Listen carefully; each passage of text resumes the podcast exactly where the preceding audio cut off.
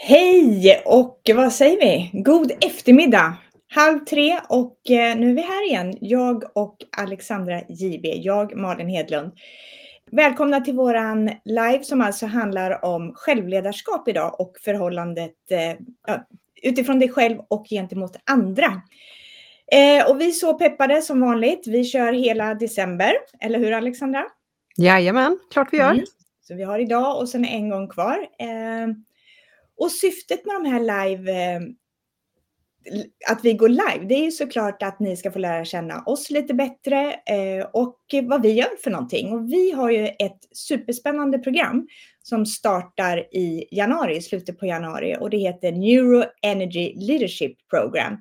Och vi har hälften av platserna fyllda, så är du intresserad av att vässa Eh, ditt ledarskap och framförallt utifrån ett eh, neuroperspektiv, alltså få mer energi och veta hur kopplingen hjärnan, nervsystemet fungerar så att du kan leda både dig själv och andra bättre eh, med, vad ska vi säga, optimera dina resultat och skapa exceptionella resultat skulle jag säga. Eh, så ska du lyssna lite extra idag och eh, boka ett samtal med oss för att få kunna se om det här är någonting för dig helt enkelt. Så vilka är vi då som sitter här eh, idag igen, måndag eftermiddag? Alexandra, du kan väl börja presentera dig idag. Absolut, kort och gott. Alexandra JB. Jag utbildar Sveriges nya mentala tränare i det som kallas neurobaserad mental träning. Min expertis är hjärnan och nervsystemet i relation till personlig utveckling och jag har en bakgrund som givetvis mental tränare, high performance coach och neuroscience coach. Yes, jag eh, kallar mig själv för executive coach, high performance coach och jag är också eh, föreläsare. Och jag jobbar framförallt då som ni hör med coaching och det har jag gjort eh, de senaste 25 plus åren. Främst eh, utifrån ett ehm, affärsperspektiv då, och då menar jag eh, mot företag och eh, ledare och deras team. Så det är där som jag har min expertis och jobbar ehm, med ledare som sagt och deras team. Idag då självledarskap utifrån mig själv eh, och gentemot andra, hur, vi, hur det påverkar alltså mitt ledarskap över mig själv, hur det påverkar andra också, både på jobbet och såklart i alla relationer. Men jag tänker innan vi går in på det så slängde vi ut en fråga i slutet på förra eh, liven eh, som löd då inom vilket område i ditt liv är det enklast att leda dig själv? Så du som lyssnar och du som har varit med flera gånger, skriv i chatten gärna, vilket område är det enklast för dig att leda dig själv? Så att vi bara får ja, men lite inspiration kring vad, vad är det enkelt för oss? Eh, och jag kan börja, eh, vad är enklast för mig att leda mig själv? Vilket område i mitt liv?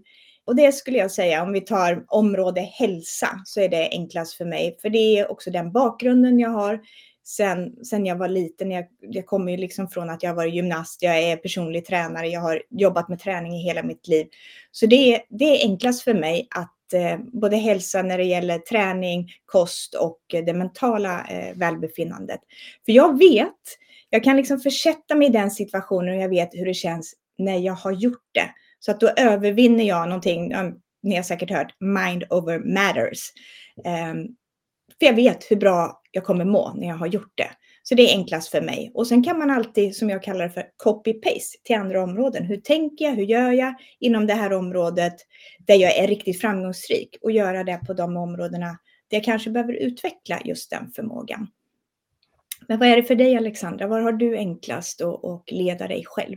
Inom vilket område? Ja, Ja, jag sitter och håller koll på chatten här. Jag är ju så nyfiken på vad, vad andra gör. Men vi pratade ju lite om det och jag skrattade för mig själv och sa, kan man, kan man prata om det här på LinkedIn? Men du tyckte absolut att man kunde göra det. Jag mm. tänker så här, ni som lyssnar nu och kanske lyssnar i, i efterhand har säkert sett att på olika sociala medieplattformar så finns det memes och det finns reels kring någon som går till kylskåpet, öppnar det och så har man satt in en lapp där inne där det står i princip du är inte hungrig, du är bara uttråkad. Och jag skrattar lika mycket varje gång för att jag kan känna igen det beteendet hos mig själv väldigt mycket och hur det var, jag vet inte vad jag ska säga, för några år sedan kanske. Mm. Och en del av min, min personliga utvecklingsresa som har varit både, både väldigt djup och väldigt bred har ju också då innefattat det här med att lära sig att lyssna och dechiffrera kroppens signaler. Vad mm. är det kroppen faktiskt vill? Och jag har liksom, vad ska jag säga, blivit eh, väldigt eh, noggrann med att försöka lyssna in vad har jag för behov just nu? Och mm. så enkelt behov som just det här att det är så enkelt att gå och bara plocka någonting för att snacksa hela tiden. Varför gör jag det? Och vad är det jag snacksar och vad är det det här kommer ifrån? Mm. Och jag tillsammans med säkert jättemånga andra har väl skrattat ihjäl oss åt just de här reelsen och memesen kring att okej, okay, det finns andra personer där ute som är precis som jag. Mm. Men jag skulle nog säga att det lättast för mig eh, har kommit att bli, ska jag säga, lättast för mig att leda mig själv i förhållande till mina signaler i kroppen. Mm. Att jag verkligen lyssnar, förstår vad som är på gång, kan lägga ihop varför känner jag så här nu? Eh, för det kan ju varit någonting tidigare under dagen som har liksom lett fram till det här och även mina val jag gör här och nu kommer påverka hur jag mår eller känner mig om ett par timmar framöver eller imorgon. Mm. Så det skulle jag säga är, det, håller, det går ju också ihop med hälsa som du sa där Malin, men det är mm. nog mitt område. Mm. Jättebra. Och som du säger, jag tror väldigt många kan känna igen sig i det och vi vet inte varför. Det är ju också någonting som vi tar upp i programmet och jobbar med. Både, jag skulle både kalla det för vanor, men också att bli mycket mera, vad ska jag säga, träffsäkra när det gäller att känna in vad, vad behöver jag? Vad är, vad är mitt behov just nu? Att bli medveten, det är ju att medvetandegöra hela vår existens skulle jag säga, men också mm. utifrån ett ledarperspektiv då. För ju mer du känner dig själv, ju bättre du känner dig själv, desto enklare får ju du att leda andra oavsett om du är chef eller om du har en projektledarroll eller vad det nu är. Vi, vi har ju alltid med människor att göra. På något vis, varje gång vi öppnar munnen så vill vi ju påverka. Eller åtminstone vi vill sälja in en idé, vi vill att människor ska lyssna på oss. Och ju liksom mer vad ska jag säga, kontroll låter så tråkigt ord, men ju bättre kännedom jag har om mig själv, desto enklare blir det för mig att eh, dyka upp naturligt med ja, en ärlighet i det jag gör också. Eh, och med en kraft och en inspiration, en entusiasm eh, mm. för andra. Mm. tänker på det här när vi, när vi pratar om just självledarskap så är det så enkelt att, att tänka sig att det bara handlar om en själv och kanske om huruvida man når sina mål, vilka mål man sätter upp och liksom den, den personliga utvecklingsresan som just med betoning på personlig handlar om en själv. Mm. Och just det här vi pratar om och som vi vill liksom ägna det här, den här stunden åt, att det jobbet som vi gör med oss själva och vårt självledarskap spiller ju över på allting som är runt omkring oss också. Mm. Så brukar jag säga i den mentala träningen att även om man, det finns ju olika personer som läser min utbildning till att bli certifierad mental tränare. Vissa vill ju jobba med det yrkesinriktat, andra har ett arbete redan och känner att ah, men det här vill jag läsa för min egen skull eller försöka implementera på arbetsplatsen. Mm. Och det är just det här att har vi tränat mentalt och förstår hur vi fungerar, hjärna, nervsystem, eh, i förhållande till, till personlig utveckling och utveckling överlag, så blir det som ringa på vattnet. Att vi så att säga kan vara en form av förebild och det vi sänder ut, det kan andra personer ta till sig. De känner sig trygga, de känner sig lyssnade på. Man kan bidra inom kreativa, vad ska säga, kreativa områden, lösa nya problem, komma på nya saker. Att man blir som en liten katalysator för många andra runt omkring. Och det är ju det som också är en del av självledarskapet, att när vi gör så att säga och jobbar med relationen till oss själva och de vi är, så gynnar det alla plan i livet, inte minst både privata relationer men också givetvis våra jobbrelationer som är så otroligt viktiga för vi spenderar så mycket tid på jobbet. Mm. För tänk vad mycket vi kan sända ut utan att vi är medvetna om det. Och då tänker jag på det negativa, därför att vi själva är i en dåligt, eh, dåligt men, eh, men tråkigt mentalt tillstånd för någonting har hänt men vi vet inte hur vi självreglerar det. Och det spiller ju över och oftast tyvärr är det ju på dem där hemma. Därför att där har vi lättast att slappna av. Men även på jobbet skulle jag säga, för vi blir inte vårt bästa jag. Vi har inte de bästa tankarna. Vi får inte ut kommunikationen på det sättet och det syns på hela kroppsspråket också eh, när vi lär känna varandra. Att nej, men det är, det är spänt och det är liksom struttigt och vad det är för någonting. Eh, så det, som du säger, Alexander, det handlar inte bara om att det är mig själv som jag leder, utan det påverkar ju jättemycket hela tiden. Alla mm. vi träffar och vi vet ju alla här när vi träffar någon som som vi inspireras utav. Det är liksom som en magnet som man dras till och det är den där magneten vi vill att ni ska kunna vara eh, för det mesta eh, på ett naturligt sätt. Och då finns det saker att jobba med där som, som gör det väldigt mycket enklare skulle jag säga. Mm. Verkligen, och just det här att resan är ju trots allt alltid personlig. Så det sättet som som du då blir, så att säga, du som lyssnar nu, katalysator för en omgivning. Det är ju en katalysator baserat på vem du är och vilka sidor som du vill framhäva och förbättra med dig själv. Och det är också spännande, för jag tänker så här, du nämnde just detta att eh, innan för mig, Malin, hur viktigt det är för de som ska vara i ledande position och, och kanske ha personalansvar etc. att det borde vara en självklarhet att jobba med självledarskapet. Inte mm. bara att gå en utbildning i det coachande förhållningssättet som så många gör för att man ska kunna ha lite coachande samtal med sina medarbetare.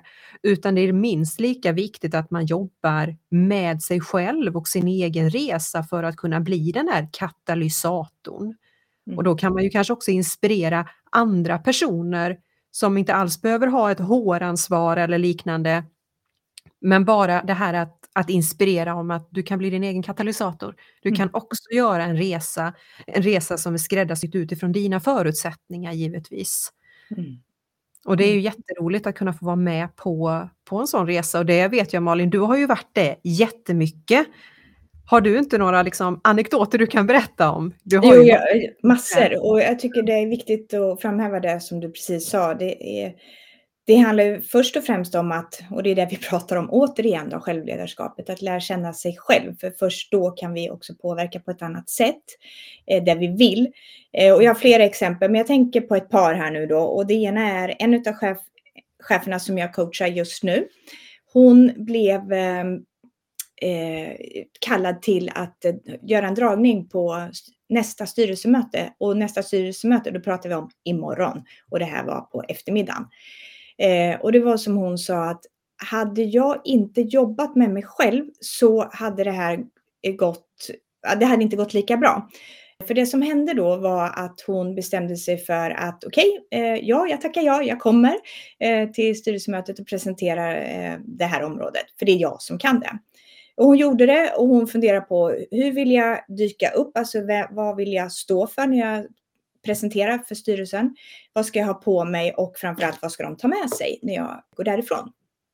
Så hon gick in där, hon, hade, hon har ett mantra som vi har jobbat fram. Det är några saker som hon säger till sig själv eh, som hjälpte henne och eh, för att utstråla det hon vill utstråla. Så när hon väl var där så gjorde hon sin dragning, hon kunde ställa frågor, hon fick bra frågor som hon kunde svara på. Och hon var helt kolugn. Hon sa det, Alltså på riktigt, jag hade inte klarat det här om jag inte hade jobbat med mig själv. Och klarat, då menar jag, hon hade gjort presentationen, absolut. Men inte på det sättet som hon nu gjorde med, med liksom det här proffsiga sättet och känna sig trygg och få frågor som hon kunde hantera. Och dessutom på kort varsel. Så hon, eh, hon har verkligen jobbat med sitt självledarskap. Och det är ju tack vare att hon har tagit hjälp och få lite, vad ska vi säga, nycklar och eh, frågor som handlar om att öka sin medvetenhet om sig själv. För först då kan vi göra någonting åt det, när vi är medvetna. Innan kan vi inte göra någonting åt det. Precis. Mm. Det är just det här att utveckla tilliten till sin egen förmåga och sin egen kompetens. Mm. Det finns en term inom idrotten eller sports performance ska jag säga, Eh, jag vet inte riktigt hur mycket vi pratar om det i Sverige, men internationellt det här med att ha ett prestationsbaserat självförtroende. Mm. Alltså att ha självförtroende i den prestationen som du gör ska inte förväxlas med att ha ett prestationsbaserad självkänsla. Det är någonting som är väl, oftast väldigt, väldigt negativt för individen, men när det pratar om prestationsbaserat självförtroende, då är det ju att man har ett förtroende för sig själv i den handlingen som man ska utföra och det kan man bara bygga upp genom att träna sig på att utföra det här momentet så att säga. Mm.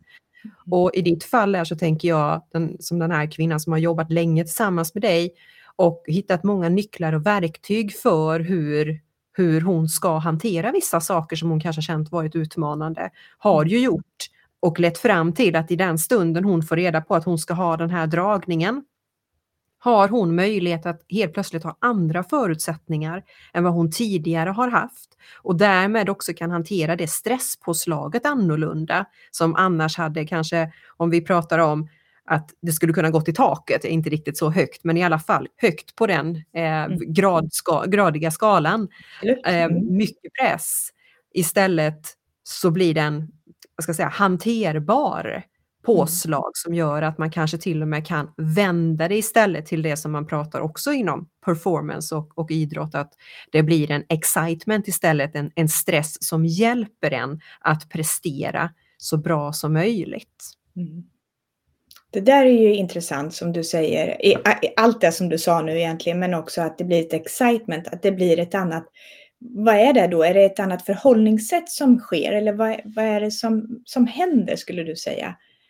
Ja, jag, jag, tror att det finns olika sätt att förklara det på. Mm. Jag tänker på specifikt två stycken. Vi pratar om biologiska mekanismerna, alltså hur hjärnan nervsystemet fungerar. Så är det ju att när du, om vi säger att, eh, och tar det här exemplet då som du har berättat om, att man får den här, du ska ha ett möte imorgon och du ska presentera det här.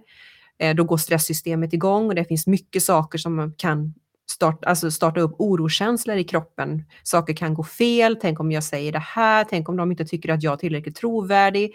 Många sådana saker som bidrar till att vi kan säga larmet går inombords. Mm. Och där har vi oftast en, jag ska inte säga kraftig, men vi har en aktivering av den delen av hjärnan som heter amygdala, som är med och agerar som en larmcentral. Det är det som gör att vi känner liksom ja, men vi känner den här orokänslan och vi vill, vi vill liksom backa ifrån, vi vill undvika saker för att det kan nämligen vara farligt för oss. Mm. Och i normala fall så är så att säga det systemet i kroppen som fungerar på det här sättet är i förbindelse med andra delar också av hjärnan som kan rationalisera våra känslor och säga men du det är inte så farligt eller det här, här behöver vi inte slå på riktigt så stor trumma utan vi kan lugna ner oss. Mm. Och i början där så är det oftast kan det vara ganska så svårt att få den här rationella inställningen till det hela. Men när man sen har gjort det och utsatt sig för det några gånger, ja, men då blir plötsligt amygdala-alarmet lite mindre och lite mindre igen. Allt mm. eftersom att du gör det. Och mm. visst, du kan få ett energipåslag och känna en viss stress, men där du har lärt dig att ja, men jag klarar av detta och den här stressen det är någonting som snarare ja, men peppar mig, det hjälper mig att komma igång. Mm. Ja, det finns många olika saker att, att, prata om där tänker jag. Eh, jag kan ju hålla på hur länge som helst. Ja, men visst. Ja, men det mm. är ju så intressant, för det är ju inte bara att tänk positivt. Alltså det, det är väldigt förenklat och, och, det vill ju vi komma ifrån, eller hur? Mm, vi, för vi vet vad som, som händer här uppe och här eh, och hur vi kan ta hand om det. Vi faktiskt kan öva på ja, bli vårt bästa jag skulle jag säga i situationer som vi behöver och i vardagen, i de vardagliga händelserna. Och jag, jag tänker på en annan situation, en annan chef som jag coachar där eh, hon var stressad, om vi pratar stress nu då. Eh, att det var inte bara utvecklingssamtal utan speciellt när det var saker med medarbetare som var men, av någon karaktär lite mer negativt då, att jag behöver säga till den här, du presterar inte så som vi förväntar oss eller det har hänt mm. någonting som vi behöver prata om. Och det behöver ju inte bara vara på jobbet tänker jag, utan så fort det handlar om relationer som inte riktigt är så där som vi vill, de, de flyter inte så som vi vill eller det är något gnissel, så det är lätt att vi undviker. Eh, och så växer ju det här problemet oftast då, eller det tar mycket energi ifrån oss. Men vad, vad hon gjorde då var att eh, börja med att förbereda sig på ett annat sätt och inte bara förbereda sig på att jag måste ta det här, jag måste få ut det här ur, min kropp och, och, tala om, tala om vad som gäller. Utan mer, vänta nu, vad är det jag egentligen vill säga? Och framförallt, vad är det för resultat jag vill ha? Eh, för, för oss båda, inte bara för mig själv som ledare, utan vad, hur vill jag hjälpa min medarbetare? Vad är det som behöver lyftas upp, förändras, eh, ja, göras annorlunda. Och utifrån det så skapar hon mycket mera förberedelsetid. Och när jag säger mycket mera så menar inte jag att hon la flera timmar, utan mycket mera betyder att hon förberedde sig. Hon mm. gick inte bara in och eh, tänkte att det löser sig, jag behöver säga det här och så säger jag det och så går jag ut därifrån. Utan tog några minuter innan, samla sig, vad vill jag säga, på vilket sätt vill jag säga det och eh, hur vill jag att det ska landa. Sen kan man inte ta ansvar för hur det landar hos någon annan, men du kan ta ansvar för din egen eh, känsla i samtalet och hur du säger det och vilka ord du använder så att det eh, lättare landar hos den andra personen. Så det är också så här små saker i våra relationer som handlar om självledarskap. Att vi kommunicerar på ett sätt som, som gynnar båda. Att vara medveten om det. Och många gånger handlar det om förberedelse skulle jag säga. Att vi tar några minuter och bara landar själva. Tänk till. Vad, vad vill jag med det här? Varför då? Hur hjälper det den andra personen? Hur hjälper det oss? Jag tänker det här med förberedelse också som du säger, det låter ju som att det är väldigt enkelt men jag tror att det är för många och det känner vi själva till också, att man tänker att jag sitter med alla svaren, jag kan detta redan och gud det här är ju mitt jobb, det här kan jag. Eh, men ändå så, så är det så viktigt att få någon annan där som kan hjälpa en igenom den här typen av processer och se till exempel vad är det jag behöver förändra? Eh, vad är det jag vill egentligen komma fram till? Vilket resultat vill jag ha? Vilken känsla vill jag gå in med? Mm. Och just det här att bli speglad av någon annan. Vi känner ju till det för vi båda två jobbar med människor i utvecklingsprocess. Lite olika inriktning på det, men just att det går inte att understryka hur viktigt det här med att utveckla sitt eget självledarskap är att ha någon som man också kan så att säga jobba mer fokuserat med, specifikt om man arbetar i en roll där man har mycket ansvar, mycket beslutsfattning, personalansvar och så vidare. Mm. Att eh, jag tycker mig höra där ute att många företag är mer och mer öppna för just det här att personer som jobbar på arbetsplatsen och har just ansvar också får, en, eh, ja, men får prata med en coach eller liknande.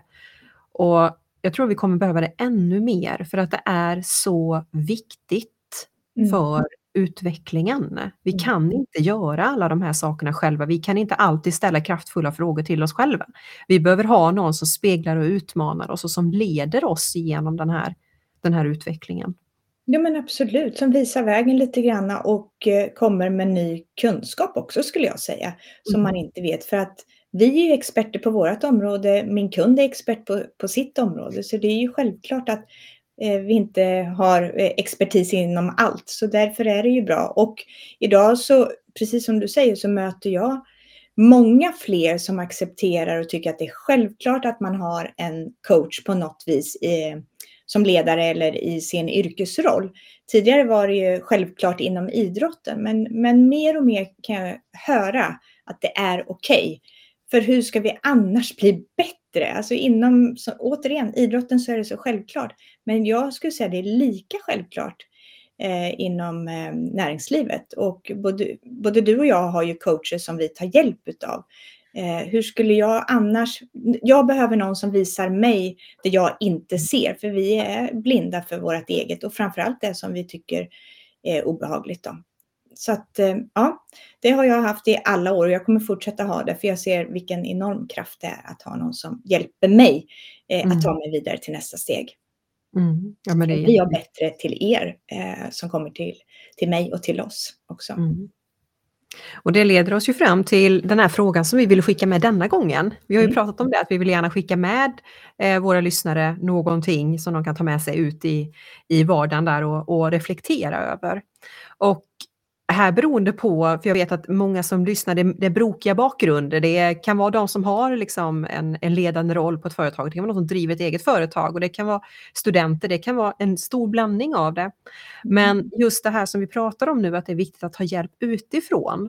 Det jag skulle vilja att du som lyssnar nu gör, det är att du funderar på när du senast fick hjälp eller tog input av någon annan och att det sen ledde till att du förändrade ett beteende, testade att göra en ny sak som blev väldigt bra. Eller bara fick liksom ny information och kunde börja tänka annorlunda. Mm. Alltså när du senast fick en input från någon annan som satte igång någonting hos dig som gjorde att du fick ett helt annat resultat än vad du tidigare hade trott. Och grejen är här att vi pratar ju rent professionellt, vi pratar ur coaching och mental träningsperspektiv. Men vi har människor runt omkring oss även i vårt privata liv som många gånger kan komma med de där inputsen och speglingarna som gör att vi kommer liksom framåt. Och det är ju det som är så häftigt. Jättehäftigt. Jättehäftigt, mm. verkligen. Jag hade en sån aha igår eh, när jag satt och pratade med min man. För då kom han med en fråga som jag inte ville ha. Men det satte igång mycket och det var precis vad jag behövde. Just det. De där mm. frågorna man verkligen inte vill ha, de är så obekväma, mm. eller hur? Mm. det de tar en verkligen vidare på något sätt. Så det sker någonting. Det sker mm. verkligen någonting. Om vi vågar ta emot den. Mm. så är det. Ja, men verkligen. Jag sitter och håller koll på klockan här och det här, är nog, eh, det här går nog till världshistorien för den snabbaste liven som vi har gjort hittills. Jag har helt tappat bort eh, tiden ska jag ärligt säga, så nu blir jag lite så här, oj, klockan är redan en minut i tre. Ja. Så um, det är ju faktiskt dags för oss att avrunda. Ja, men det är det. Absolut. Och, och om någon har någon fråga precis just nu så, så skriv, skriv den så kan vi ta den. Vi har någon minut kvar. Eh, om, för vi säger att vi vill, eh, vi håller på en halvtimme. Mm. Mm. Annars så vet ni vart vi finns eh, skicka ett DM till oss och framför allt du som är intresserad av eh, Neuroenergy Leadership Program som startar 29 januari. Vi tar alltså ett samtal och, och eh, lär känna varandra utifrån. Ja. Precis, enkelt. Mm. Väldigt enkelt. Mm. Mm. Det kan vara fördröjning på kommentaren också. Jag vet att förra gången så rasade det in precis innan jag skulle klicka på end stream här, så vi får väl se hur det är idag.